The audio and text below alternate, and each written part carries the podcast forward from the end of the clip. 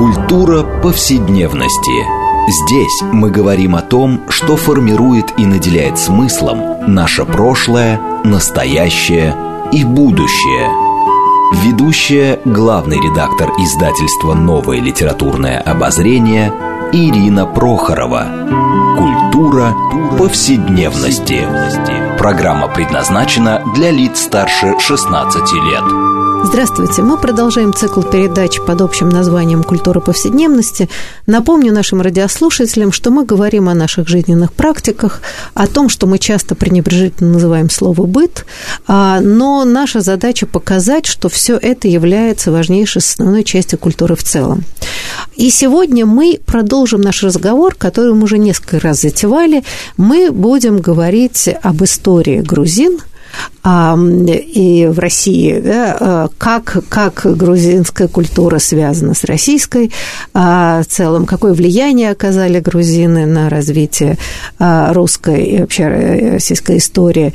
Эту тему мы уже поднимали, потому что выходил уже целый ряд книг. Напомню, что была книжка Елены Чхейдзе, которая называлась «Политика, литературная традиция. Русско-грузинские литературные связи после перестройки». Был большой сборник «Россия и Грузия после империи». А, мы уже к этой теме возвращались. И вот эм, вышла очередная книга, на этот раз американского историка Эрика Скотта, которая называется «Свои чужаки. Грузинская диаспора и эволюция Советской империи». А книга яркая интересная, она позволяет по-новому посмотреть не только на историю грузинского народа, а, но и вообще взгляд на то, что из себя представлял Советский Союз. Как страна, так сказать, интернационализма, о чем всегда говорила советская идеология. А, и, в общем, на вот такие сложные темы, что из себя представляла вообще э, грузинская культура и история, как, особенно в 20 веке, в советское время, грузинская диаспора, а, выходцы из Грузии повлияли на многие стороны жизни а, в Советском Союзе, мы поговорим с нашими гостями, хочу вам их представить. Любовь Соловьева, кандидат исторических наук, старший научный сотрудник отдела Кавказа Института этнологии и антропологии РАН. Здравствуйте. Здравствуйте. И второй наш гость Гасан Гусейнов, доктор филологических наук, профессор факультета гуманитарных наук Высшей школы экономики. Здравствуйте, Гасан. Здравствуйте. И я Ирина Прохорова, главный редактор издательства «Новое литературное обозрение», ведущая программы. А, ну, э, в общем, тема про грузин настолько необъятная, а, и действительно здесь большое количество реальной истории и культурных мифов, и я бы, может быть, странным образом начала бы вот скорее с мифологии, культурной, а, которая нашла свое выражение в самых разных вариантах, анекдотах, каких-то шутках, а, связанные с Грузией. Потому что мы хорошо помним, что в Советском Союзе в эпоху расцвета анекдотов, как единственного способа общественного мнения, были целые циклы про э, как бы разные национальности. Были анекдоты про чукчи, а, анекдоты про евреев, конечно, еврейские анекдоты. И очень много было было анекдотов про грузин а где образ а, вот, да, грузина как представителя своей нации, в общем, был как-то не неоднозначен, скажем так. А вот, может быть, мы и как бы с этого начали, а потом будем погружаться в глубины имперской истории. Вот э, с вашей точки зрения, во всех вот этом таком народной мифологии, связанной, всего, с грузинами, что доминировало? Вот какой образ, ну, если мы берем уже, может, позднесоветское, послевоенное время или, может, до этого, вот, вот что такое был грузин, вот с точки зрения такой да, народного представления, скажем так. Ну, насколько я знаю анекдоты о грузинах, в целом, мне кажется, это был образ положительный. Образ человека щедрого, широкого, гостеприимного, никоим образом не злого, мне, мне так кажется.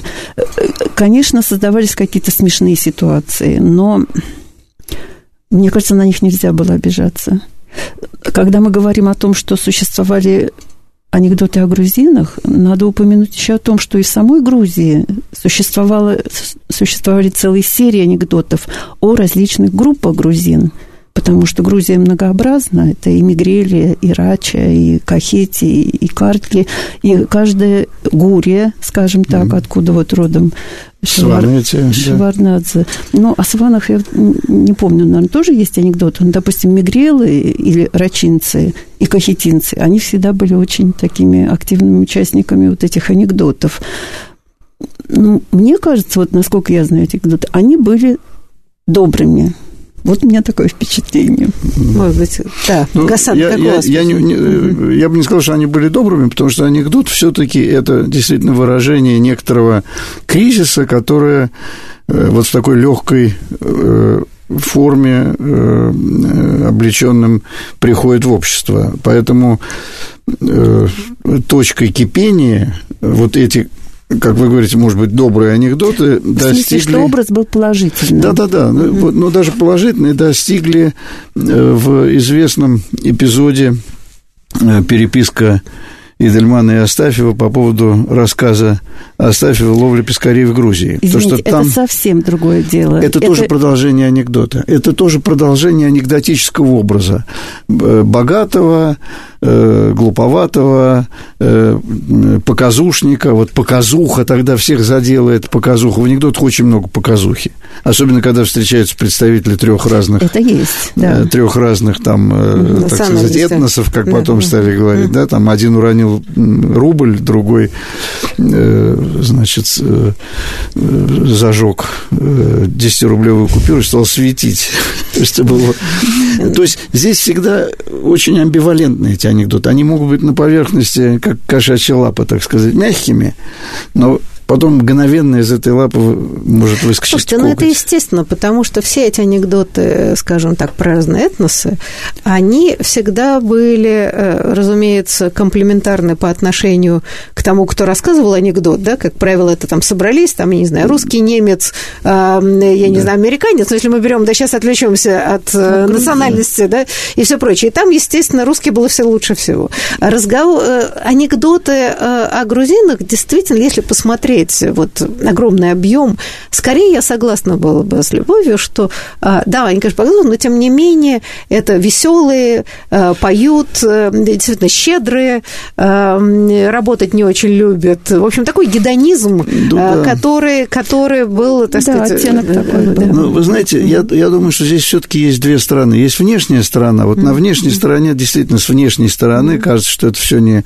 Но существует такая проблема. Э, анекдот все-таки это компактная э, упаковка для какого-то э, недовольства, для какой-то критической, э, так сказать, точки зрения. И вот если говорить вообще об этнофаллических анекдотов, да, то есть анекдоты, которые в комичной форме карикатурно представляют любой этнос, то вот э, вы, Ирина, сказали, что э, э, там русские выступают в каких-то анекдотах лучше других. Русские почти никогда, никогда. хорошо в Нет, нет, нет, не я имею в виду, что когда вот начинается анекдот, особенно собирающий несколько а. этносов, угу. всегда зависит от того, кто рассказывает, да, и, соответственно, кто там оказывается положительным героем. Очень по-разному. Да. Очень по-разному это все это, работает. Это, это верно. Но вообще, в принципе, это так сказать, анекдот, э, э, даже, вот представим себе такую сцену, раз уж мы зашли, мы немножко уходим от, в сторону от грузин, но тем не да, менее. Но мы, да, да. Э, это действительно это проблема. Вот была такая серия анекдотов, о, с одной стороны, о чукчах, которые, так сказать, символизировали глупость и отсталость, а с другой стороны были японцы – и вот японцы всегда, действительно, в советских анекдотах о японцах, они всегда представляли собой какую-то высшую расу, которая, так сказать, вот обогнает, обгоняет всех и так далее. Но даже здесь, вот в этом отношении к японцам, есть элемент такого так сказать, высокомерие. Это какие-то искусственные люди, какие-то роботы, которые, так сказать, нас превзошли, конечно, во всем, но зато у нас там вот человечность там и, и так далее. Духовность, э, Духовность широта да. натуры. Это вот, вот здесь есть такой момент, э, э, анекдот может быть, очень хорошо, что вы с этого начали, но это как раз область, сквозь которую хорошо было бы пройти, нырнуть. Вот, вот. мы, я хотела сквозь анекдоты да. и нырнуть, да. какое-то, да, более глубокое намерение, угу. просто потому что что, конечно, э, в такой многонациональной стране, как э, был Советский Союз, а, сложное взаимоотношение сосуществования разных культур, угу. как мы теперь говорим, разных этносов, волей-неволей порождало и, так сказать, взаимодействие и взаимонепонимание. И Конечно. особенно, да, мобильность советского общества, особенно в раннее советское время, да, когда, в общем, миграции были и в течение всего Советского Союза, были миграции разных из, из республик людей, которые приезжали в центр или еще куда-то и так далее, конечно, порождало встречу а, разных культур, и тут возникали анекдоты в, да, в силу, так сказать, отличия то ли ну, группы культурные от, я не знаю, большинства людей, которые существовали. Но вы правы, что через эти анекдоты, стереотипы, часто совершенно несправедливые, можно какие-то вещи проследить довольно mm-hmm. серьезные. Я просто, прежде чем перейти к более серьезным, как раз в книжке Эрика Скотта вот свои чужаки. У него там есть, он приводит анекдот начала 60-х годов, когда а, появляется первый советский общепит ресторана Рагви. Mm-hmm. Для старожилов да. это известно, это был, значит, ресторан грузинской кухни, один из лучших ресторанов в Москве. Ресторанов был раз-два и обчелся. И, в общем, для простых смертных он был закрыт, потому что там только, значит, выше начиная богема. Там да. была, знаете, надпись какая над, над входом? Да. Ресторан высшей наценочной категории. Это была специальная, так сказать, ну, категория. Да, дорогой, Он да, был... и малодоступный. Ну, да, да. и там есть, э, как раз приводится анекдот, когда два грузина выходят из Арагови, и один другого спрашивает, ну, я не могу этот э, прелестный акцент, да, который в анекдотах вся подчеркивался там, а, дорогой, а что это за такой красивый, стройный человек сидит на коне? А другой говорит, что не знаешь, это основатель Москвы Юрий Долгорукий дорог. И тот говорит, вай, какой хороший человек, вокруг нашего ресторана такой город построен. И, в общем, в данном случае жизнеутверждающий эм, анекдот в каком-то смысле, но за ним выстраивается серьезная такая цепочка эм, всяких разных смыслов. Так вот, книжка-то Эрика Скотта, эм, мне кажется, очень интересная, может быть, во многом спорная. Он пытается посмотреть на Советский Союз как на очень специфическую империю. Вообще у нас не очень принято до сих пор э, смотреть Советский Союз как империю, а он как-то пытается это построить. И он считает, что специфика этой империи советской заключалась в том, что в ней не было, как в обычных империях, вот такой ярко выраженной, как что называется, титульной нации, хотя формально, да, э, русских было как бы численно там почти половина и так далее. И что он считает, что именно в советское время сложилось такое странное, а, как он считает, что это сочетание разных диаспор которые из периферии в центр выехали, и, в общем, это сосуществование на уровне политики, культуры и многих других форм, вот такое существование разных культурных образцов, которые создавала специфически. И он считает, что грузинская диаспора, с его точки зрения, была пожалуй, самый успешный на протяжении всего советского периода в разных областях. Вот. Насколько это правда, насколько нет, это действительно вопрос. Но если уж мы начали вот с анекдотов и кухни, политику мы оставим под конец, угу. да, но ведь действительно это любопытно, что грузинская кухня стала, э, ну, практически, э, я не знаю, общенациональной, скажем так, общесоветской. И вот вопрос, э, с вашей точки зрения, а вот почему? Я выскажу свою точку зрения. Мне кажется, грузинская кухня стала одной из самых известных кухонь, вот если считать национальные кухни, поскольку, мне кажется, и Грузия была тем регионом, который был больше известен людям – даже по сравнению с Азербайджаном, если вот брать Южный Кавказ, если сравнивать Азербайджан и Армению, Грузия была больше известна, мне кажется, отчасти потому, что там был очень развит и туризм, и различные вот эти курортные учреждения. Они же были развиты еще до Великой Отечественной войны, насколько я понимаю. Их начали развивать еще в те годы. И в этом смысле очень характерно высказывание Стенбека – в своем в русском дневнике, если угу. вы помните, что он сказал о Грузии. Он побывал там в 1947 году. Вернее, он побывал в нашей стране в 1947 году. И э, вот у него несколько ироничное такое высказывание. Он говорит, я понял, что как воспринимают русские Грузию. Русские очень тяжело работают. Я пересказываю не точно, цитирую, не взяла цитату. Русские очень тяжело работают. У них очень тяжелая жизнь. Но они верят, если они будут хорошо работать, хорошо выполнять свои обязанности, то когда-нибудь они поедут в Грузию. И они будут там как в раю. Вот они воспринимают Грузию как рай, хотя, может быть, они там никогда не были. Но у меня такое впечатление, что в Грузии довольно большой был поток, вот, который шел через турбазы. Это было и довоенное время, а послевоенное и в советское время, вот позднее советское, это было огромное движение. Поэтому это все было известно. Мне кажется, Но это со Сталином было связано. Просто э, тот факт, что Сталин был грузином, Грузия была освобождена от налогов, э, вот там в 30-е, 40-е годы. Э, вместе с тем Грузия была страной, э, наверное, жесточайших репрессий, это мы прекрасно это да, знаем, да? Это да. Э, и ну, в советское время э, многие народы, представители многих народов говорили, ни один другой народ не пострадал от сталинизма так, как пострадал наш народ. Это могли сказать и все крымские татары, и чеченцы, все, да, но, но, но и грузины но тоже. Грузин поэтому, да, никто не жалел. Э, это да. То есть это была совершенно такая вот жесточайшая практика. Так что здесь это было связано со Сталином. И это было, есть такой интересный интересный материальный э, пример, это доказывающий. Кстати, э, Стейнбек в этой книге очень хорошо это почувствовал, он тоже это, об этом говорит. Э, когда вы смотрите на медальоны библиотеки, Ленинской библиотеки, там деятели мировой науки и русской культуры. И русская культура от Ломоносова, так сказать, вот до наших дней – Э, вернее, до конца советской, э, конца э, дореволюционной эпохи, там, Толстой и так далее. И там есть только один нерусский писатель.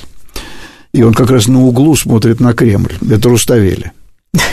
Это был совершенно ясный жест в сторону, так сказать, кремлевского горца.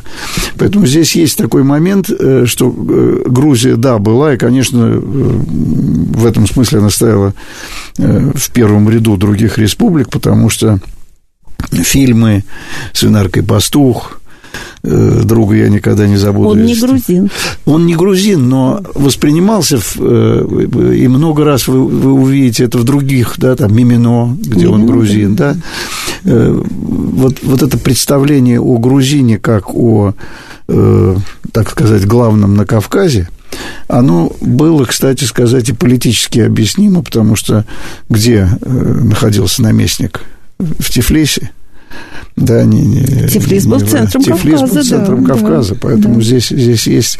В этом смысле можно сказать, что когда мы говорим о грузинской культуре, в русской культуре, то мы, может быть, должны учитывать, что, э, например, тбилисские армяне – играли тоже колоссальную роль, да, не будучи грузинами, но будучи тбилисцами. Безусловно. Э, они были, да, или даже там азербайджанец Ахундов, который был, э, жил тоже в Тифлисе, так сказать, он, он тоже в этом смысле да. тбилисец, да, то есть Тбилиси это, э, или Тифлис, как говорит, это, это, это такой центр, так сказать, узловой, который столица Кавказа, и эта нить, конечно, очень старая.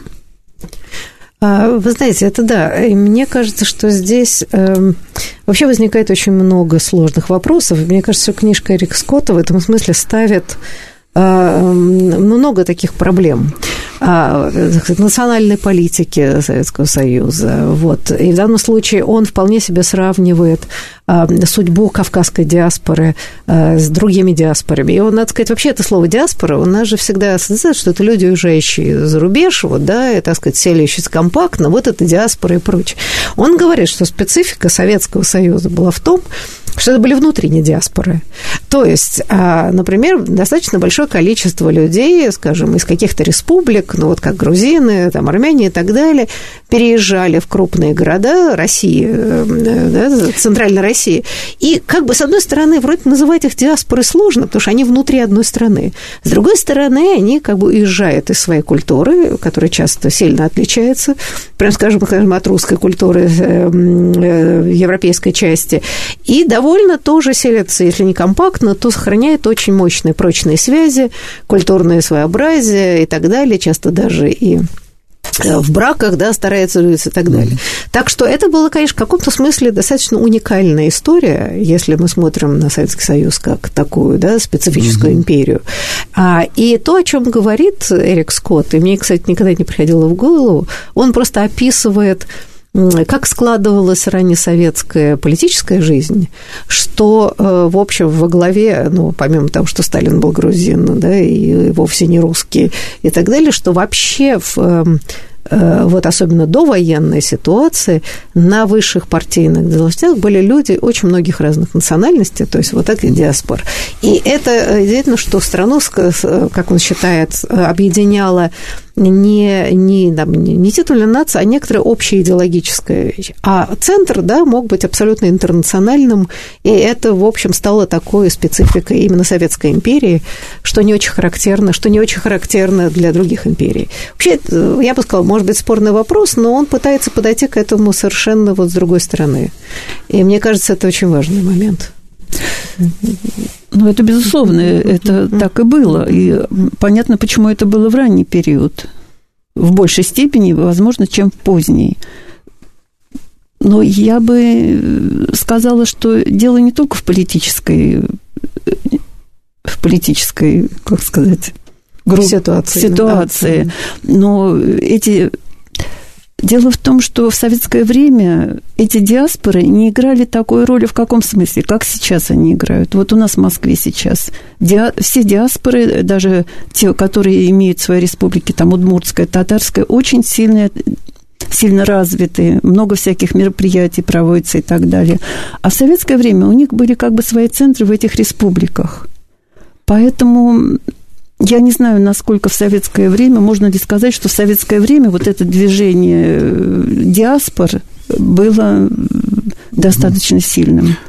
Вы знаете, это, это э, страшно интересный вообще сюжет. Действительно, э, хорошо, что мы о нем говорим, потому что здесь Скотт э, идет в кильваторе нескольких выдающихся великих ученых, да, Андерсона, и прежде всего Эрнста Гелнера, который здесь был в Москве, начиная с середины, с конца 80-х годов. Мы с ним очень много общались.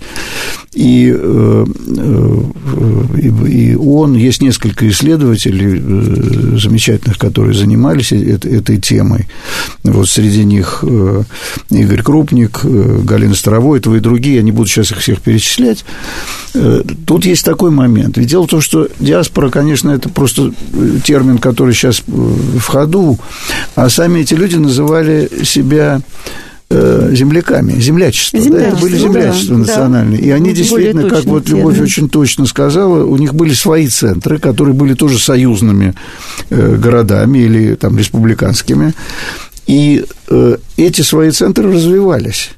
И они развивались тоже в, не только на своих национальных языках, но и на русском языке. Да? Вы могли, в общем, жить в любой республике, не будучи там грузином в Грузии или не будучи, да. э, скажем, да, удмуртом в Удмуртии, естественно, э, там и так э, русский язык был. Вы, вы могли жить с русским языком в любой республике, в любой столице. Но, с другой стороны, э, проблема, это проблема России скорее, потому что э, сталинский замысел был, в общем, так сказать, денационализировать как раз Россию, сделать ее наднациональной, то есть советской. Есть замечательная э, такая, такая шуточная, э, как это называется, частушка такая. Хорошо, что ее Гагарин, не еврей, не татарин, не, узб... не, не таджик и не узбек, а наш советский человек. Русское должно было стать советским. И оно в этом смысле стало советским. А во всех остальных республиках такой, так сказать, надобности становиться советскими через свой язык, через свою культуру не было. Поэтому э, э, такая противоречивость была у советской национальной политики. С одной стороны, э, как бы все народы равны, э, и существует, например, э, там в каждой редакции есть отдел там, русской литературы и отдел литературы народов СССР. Вот разные народы СССР. А с другой стороны, это ударило в обе стороны. И сложность взаимодействия, вот такая вот, ди, ди, так сказать, диаспоральная да, или э, э, сложность, она э, не учитывалась. А, э, да, то есть здесь, здесь было очень много, э, очень много проблем. Они возникали, например, там, где э, взаимодействовали, скажем, вот, допустим, традиции кухни даже, да, традиции застолья, традиции участия женщин в социальной жизни. В грузинском обществе женщина Э, закрыто, так сказать, да, на, э, в значительно большей степени, чем, э, чем за стол в, на каком-нибудь приеме садятся мужчины. Это мужское застолье преимущественно, почти как в мусульманских странах. Сейчас немножко по-другому стало, но вот традиционно это было именно так. А здесь это было совсем по-другому. А можно я скажу да, да, кое-что, да. А, если мы заговорили о кухне? Вот мы здесь не упомянули упомянули о, о традициях застолья. Вот э, сейчас вот такой момент, как произнесение тостов, он уже стал у нас практически нашим, нашей традицией, и русской в том числе. Но дело в том, что на Кавказе, вот я не знаю, как э, вы скажете, мне кажется, у грузин это наиболее развитая традиция. Там существует определенный порядок тостов, да. определенная очередность. Причем в Западной Грузии это один порядок, в Восточной Грузии другой порядок. И в разных случаях это свадьба или встреча и так далее. И даже сам термин, вот сейчас популярный у нас тамада, Хотя в Грузии в XIX веке, мне кажется, толумбаш был более распространен. Термин а толумбаш. Вот, пардон, угу. можно, сейчас нам нужно прерваться ненадолго. Вот давайте на Тамадее Тосте мы да. остановимся и продолжим после перерыва.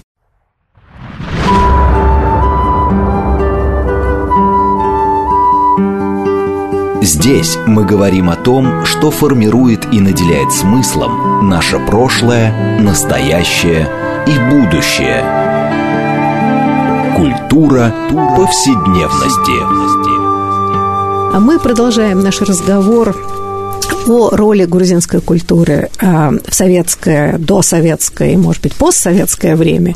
И хочу напомнить нашим радиослушателям, что, в общем, традиционно мы всегда отталкиваемся от какой-то книги, и сейчас мы, собственно, отчасти обсуждаем книгу американского историка Эрика Скотта «Свои чужаки. Грузин, грузинская диаспора и эволюция Советской империи». И мы беседуем э, с нашими гостями. Э, напомню, это Любовь Соловьева, кандидат исторических наук, старший научный сотрудник отдела Кавказа Института Института энтологии и антропологии РАН, Гасан Гусейнов, доктор исторических наук, профессор факультета гуманитарных наук Высшей школы экономики. Я Ирина Прохорова, главный редактор издательства «Новое литературное обозрение», ведущая программы. Значит, мы остановились на самом интересном, а именно грузинской культуре застолья и как она постепенно трансформировалась а, в советском обществе. В общем, я бы сказала, в советские застольный ритуал, я бы сказала, да, вот. Э, и, э, Любовь, мне пришлось прерывать, вы говорили как раз о том, о том, как эта культура застолья традиционно существовала в самой Грузии. Эм, конечно, мы восприняли эту традицию произнесения тостов, но у нас она совсем другая. Но и в Грузии она имеет свои, свои черты в разных регионах. Если мы возьмем Абхазию, которая тоже являлась частью, частью Грузии в те годы, у них свои традиции.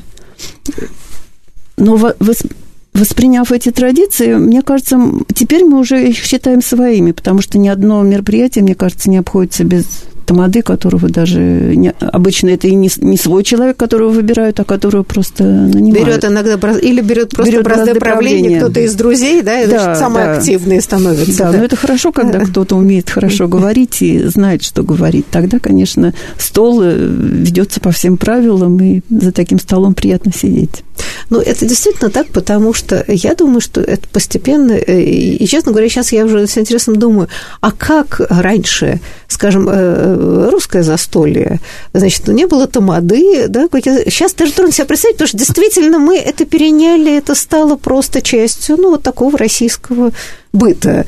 Да, все садятся за стол, очень много, часто грузинской еды, можно в перемешку с кем-то другими, там, еврейской э, частью кухни, то, что мы уже не воспринимаем как вышедшее, или mm-hmm. там и плов, и Средней Азии, все что угодно. Но э, да, и в данном случае обязательно кто-нибудь найдется в качестве тамады, поднимает. И это стало тоже организовывать российское заслуга. Конечно, женщины сидят за столом, в отличие от традиции Грузии более раннего периода, но тем не менее.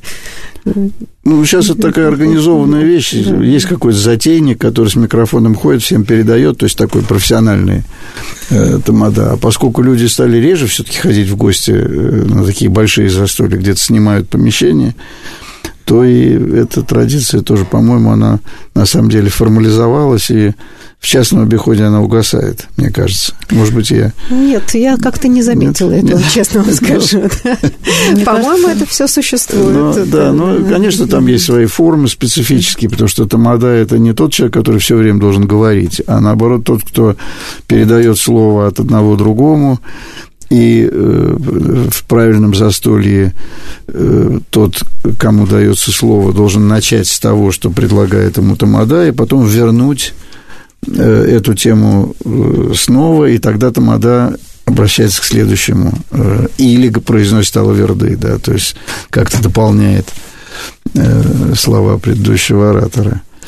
Знаете, а я просто хотела вот еще одну такую тему, да, поскольку Рик Скотт, э, все-таки придерживаясь традиции диаспор, он все время задает вопрос, а вот почему, э, почему вот эта инаковость, да, как он называет, э, ну, грузинской диаспоры, да, создался вообще целый миф о грузинах, почему это так стало Э, и средством интеграции да, в общество, и э, как бы все равно и средством отличия, а, что как бы сохраняется вот этот тот самый акцент, ну, нарочно, не нарочно, это не важно, да, сохраняется язык, на котором между собой говорят очень часто, да, при этом умея хорошо говорить по-русски. Mm. Ну, и вообще хотя бы внешне сохраняется вот такое некоторое, ну, если не экзотическое, то оригинальный способ поведения и так далее.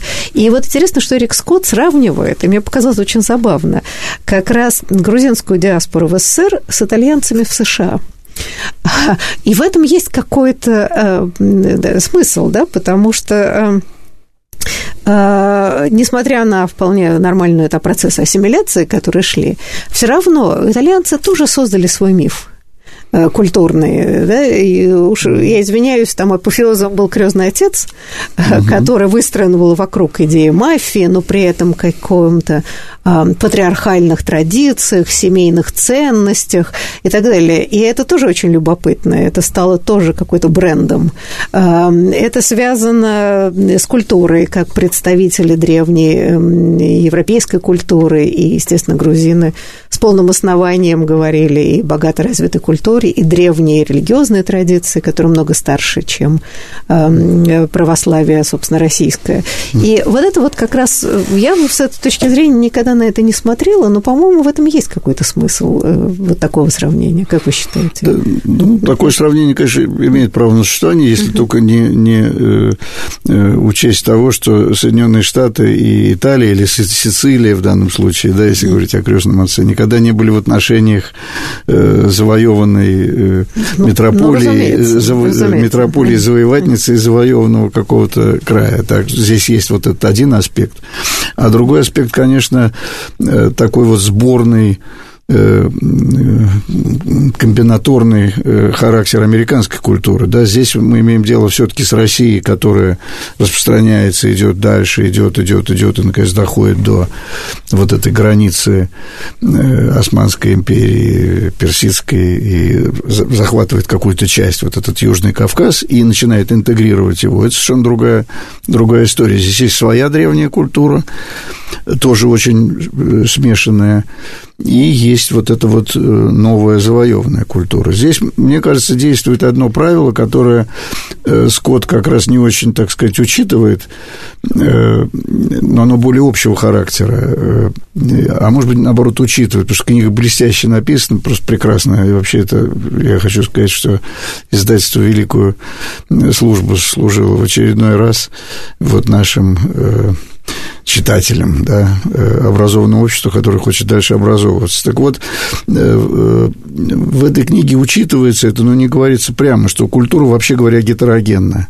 она никогда не бывает, так сказать, чистой, вот вышедшей из какого-то одного истока и э, растущей на своей полянке. Да? Если мы даже возьмем какую-нибудь Древнюю Грецию, мы знаем, что уже Платон об этом говорит, что как много мы взяли там, там, там, там. Да? Вот Троянская война, как война Востока, и, и, и Греция – это война, которая вместе с тем оказалась такой формой взаимного познания египетские влияния в греческом языке и так далее. Здесь очень много можно привести примеров. Также и с грузинами, и с, и с русской культурой.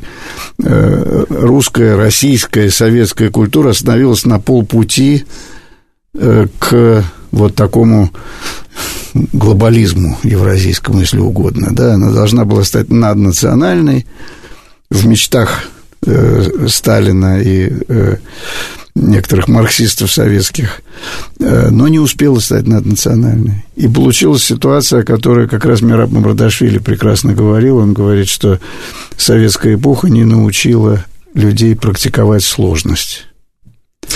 Ну, да, и мне кажется, что как раз советский это период, отчасти Скотт это упоминает, что с одной стороны, идеал и идеи, а с другой стороны, практики. Но просто мы хорошо помним, что, то есть, во всяком случае, кто интересовался э, советской историей, что весь этот глобализм, интернационализм, который до войны проводился, причем жестоко, мы помним, что сколько людей были репрессированы в республиках э, с обвинением националисты. Да, мелкобуржуазные, мелкобуржуазные националисты. А после войны начинается как раз обратный процесс – и, и вот здесь начинают происходить вообще довольно специфические вещи, потому что в каком-то смысле да, вот это весь интернационализм, он как-то отходит, а дальше начинается расцвет национализмов, mm-hmm. все эти погромные кампании конца 40-х годов, mm-hmm. которые да, шли уже по этническим признакам и так далее, они породили, мне кажется, вот эти центры набежные силы очень сильно. Да, ну, хотя парадокс в том, что после Второй мировой войны, после Великой Отечественной войны, создавая Организацию Объединенных Наций, Сталин как раз думал, что ему удастся все эти э, группы разные, республики, так сказать, все сделать соучредителями ООН. Ему это не дали, и только три э, страны были соучредителями э, Организации Объединенных Наций, Советский Союз, Украина и Белоруссия. Вот но э, они все, все 15 не да, они были республики, но они действовали в качестве самостоятельных государств. Поэтому было свое представительство в ООН у Украины и свое представительство в ООН у Беларуси. У других республик не было.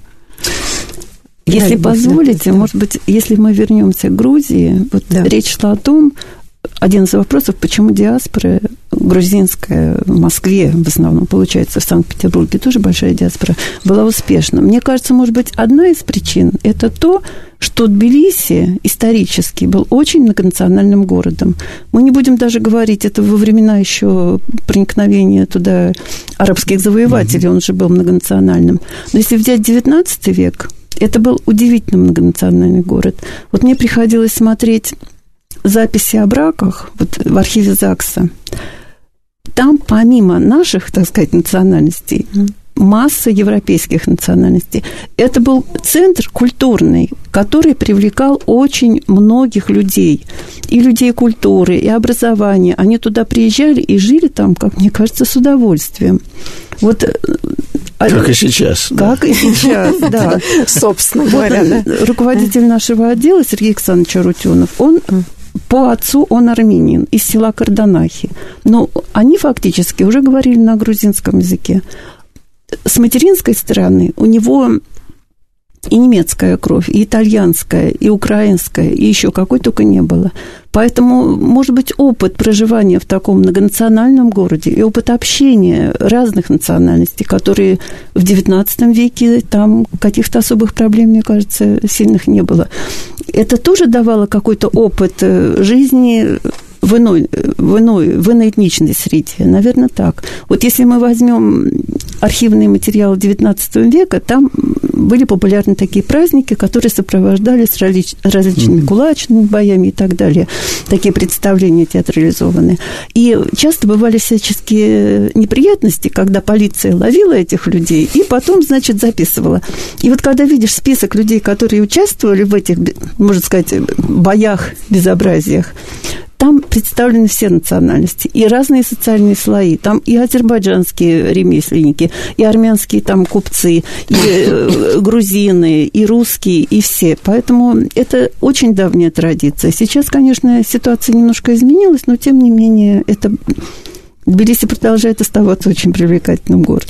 Знаете, ну вот, например, э, то, о чем мы с вами начали беседовать еще до начала программы, а, мне кажется, очень важно отметить, что, возможно, успех – грузинской диаспоры, выдвижение такого количества людей в разных э, сферах э, советской жизни, и еще и, может, не советские, было связано с высоким уровнем образованности и грамотности. Безусловно. Э, в Грузии. А вот, может быть, немножко вы сказали об этом. Это на самом деле это еще в императорской России, да, вот в царской России э, отмечалось всеми, что там сложилась какая-то уникальная ситуация, практически грамотности всех э, крестьян, э, не очень большой разрыв между ну, условно, аристократией, да, князьями и социальном плане, и, эм, и крестьянством и так далее, что там вообще само по себе сложилось какое-то такой уникальный симбиоз. А вот почему это, как это исторически сложилось? Исторически, отчасти это были традиции народные. Вот, например, что касается грамотности крестьян, часто это была грамотность на грузинском языке, именно на грузинском языке. Mm. Причем такая интересная особенность, которая бы мне встречалась только в Грузии. Грамотность среди женщин была выше, чем грамотность среди мужчин. Мы привыкли э, думать, ну, что да. женщины были неграмотны. Это было отнюдь не так. Поскольку существовали такие как бы сельские школы, если была грамотная женщина, она брала девочек, несколько девочек не приходили, она обучала их ремеслу и чтению, и счету, и это фактически была такая, ну, начальная школа, видимо. И не случайно в приданное грузинке ну, практически обязательно давали э, в Эбхестхаусане, это вот видите, тигровой шкуре. Угу. Это была одна из самых ценных частей приданного. Это была традиция. И даже, может быть, знатные сословия, иногда дворяне могли быть неграмотными. Они могли сказать, я не монах и не женщина, чтобы грамоте учиться. Грамоте учиться. Ну, это может быть преувеличение, но тем не менее, это так. И вот даже в Западной Грузии, в Аджаре, есть такой регион, который был исламизирован, и э, люди стали мусульманами. И все грузинское как бы оттуда ушло. Но женщины сохранили вот эту письменность грузинскую, и она называлась «Дедабрули Хейли». То есть это как бы старушечье письмо в переводе. И если вот человек хотел научиться грамоте, он чаще всего мог это научиться То есть, от фактически женское женщины. письмо, да, вот да, получается, да. да? А по статистике, вот когда берешь статистику конца XIX века, села, допустим, Кахетия, процент грамотности среди женщин выше, чем среди мужчин. А вот соседнее, допустим, азербайджанское село, там среди женщин ноль грамотных.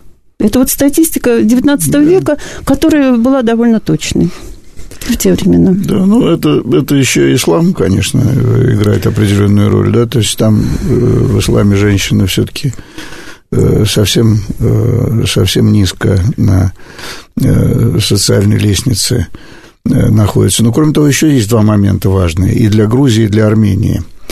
Э, хотя э, в Армении это нужно релятивировать, если внимательно читать книгу Битова «Уроки Армении», гениальную совершенно книгу, это другая вещь, это сама письменность, само письмо. Угу. Дело в том, что другие народы бывшего Советского Союза, тюркские, там, э, персоязычные, то есть таджики, узбеки, азербайджанцы, если говорить о Южном Кавказе, э, они сначала в, 20, в начале 20-х годов перешли на латиницу, и тогда вообще была идея, что и русский язык переведут на латиницу, да, так сказать, вот, чтобы сделать такой мировой язык э, пролетарский.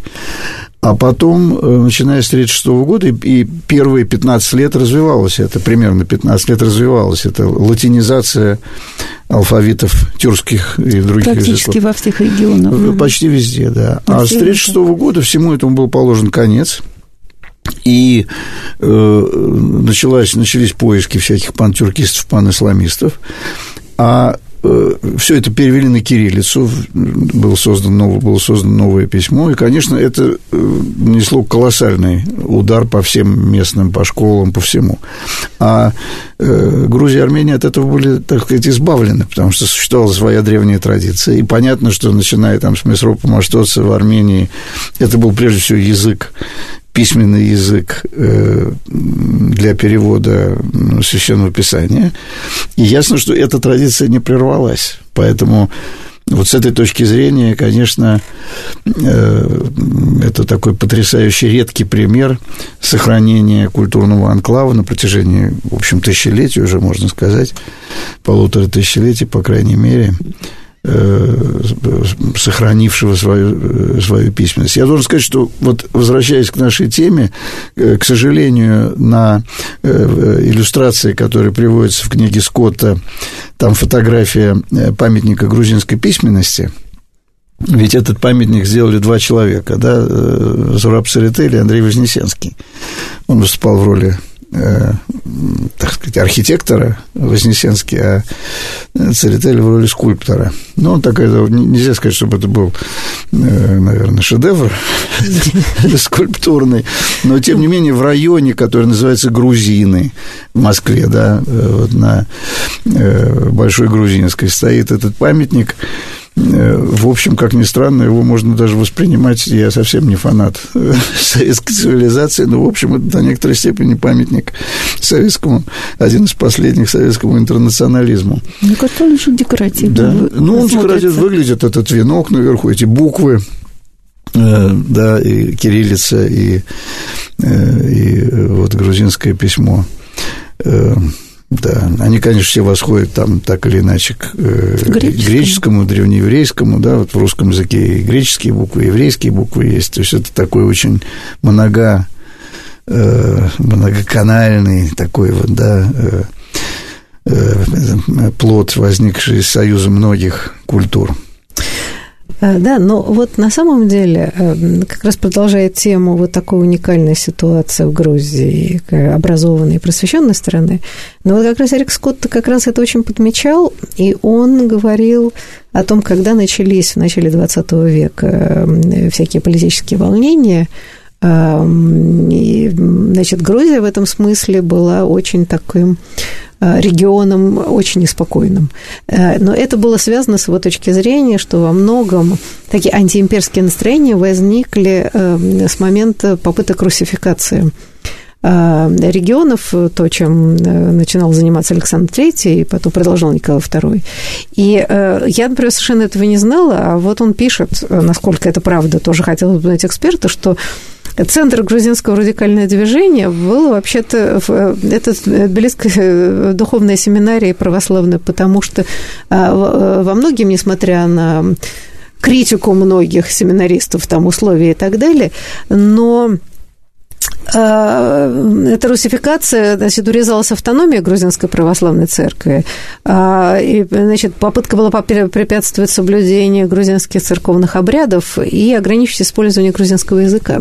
И даже закрашивали фрески в старых храмах. И это, конечно, вызывало невероятное возмущение, потому что мы знаем, что, в общем-то, грузинская ведь православие там лет на 600 э, раньше да, возникло, чем, э, собственно, русская да, ортодоксальная церковь. И это вот тоже, кстати, любопытный какой-то момент, э, да, который спровоцировал во многом, в том числе, и страшное недовольство.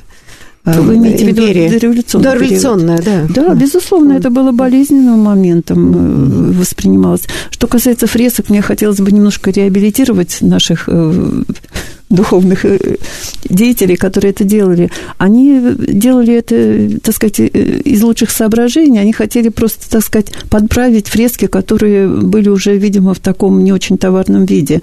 Но это говорит о том, что они не были искусствоведами. Если бы они были искусствоведами, конечно, они бы стали сохранить эти древние фрески. Но, исходя из лучших побуждений, они, конечно, портили эти древние изображения. Да, Поэтому... ну вот что касается языка, то тогда это было, допустим, при Александре Третьем тоже, да, это было совершенно в русле э, тогдашнего подавления украинского языка, да, э, может быть, не с такой жестокостью, потому что как бы рядом с украинским был похожий русский, поэтому можно было сказать, что вам не, мы не просто давим украинский язык, а мы все-таки вам предлагаем вместо украинского вашего народного языка предлагаем вот настоящий наш язык. Так что это была общая политика Э, она э, более-менее всего э, касалась Нет, это империи. верно, это естественно. Вот эта вся идея безумной русификации да. и попытка такую сложную многонациональную жизнь да, унифицировать, mm-hmm. все закончилось довольно печально. А, вот. И эм, как мы понимаем, и на самом деле то, что вот нам уже не удастся обсудить, все у нас осталось две минуты, а мы mm-hmm. только начали, можно сказать, mm-hmm. это вообще-то влияние грузинской культуры в послевоенное время где, а, во-первых, самый блистательный кинематограф э, был, как мы театр. помним, да, театр, театр а, эстрада, да, прекрасные певцы, это просто был какое-то созвездие вот таких невероятных Прекрасные талантов. артисты, да. актеры, артисты, актеры, кинематограф. Вот, да. Если издательство «Новое литературное обозрение» решит переиздать интереснейшую книгу Гришашвили «Литературная mm-hmm. богема старого Тбилиси», то это было бы прекрасно. И тогда можно было бы обсудить эту книгу. Знаете, я думаю, что к грузинской культуре мы будем неоднократно возвращаться, потому что, конечно, ее влияние эм, на русскую, там, вообще российскую, колоссальное и многогранное, но очень признательна за эту беседу, и, в общем, мы подняли массу и, и сложных, и драматичных вопросов, и, а, ну, и надеюсь, что мы продолжим этот разговор о прекрасной грузинской культуре, о сложностях а, советского периода и, я не знаю, очень интересных перспектив, может быть, постсоветского. Театр Зизу Габриадзе не упомянули. Да, да вот это, да. Ну, то, слушайте, если мы сейчас начали бы перечислять, это было бы все 40 минут перечисления только. Да, я благодарю вас, большое спасибо, до будущих встреч и, в общем, продолжения разговора.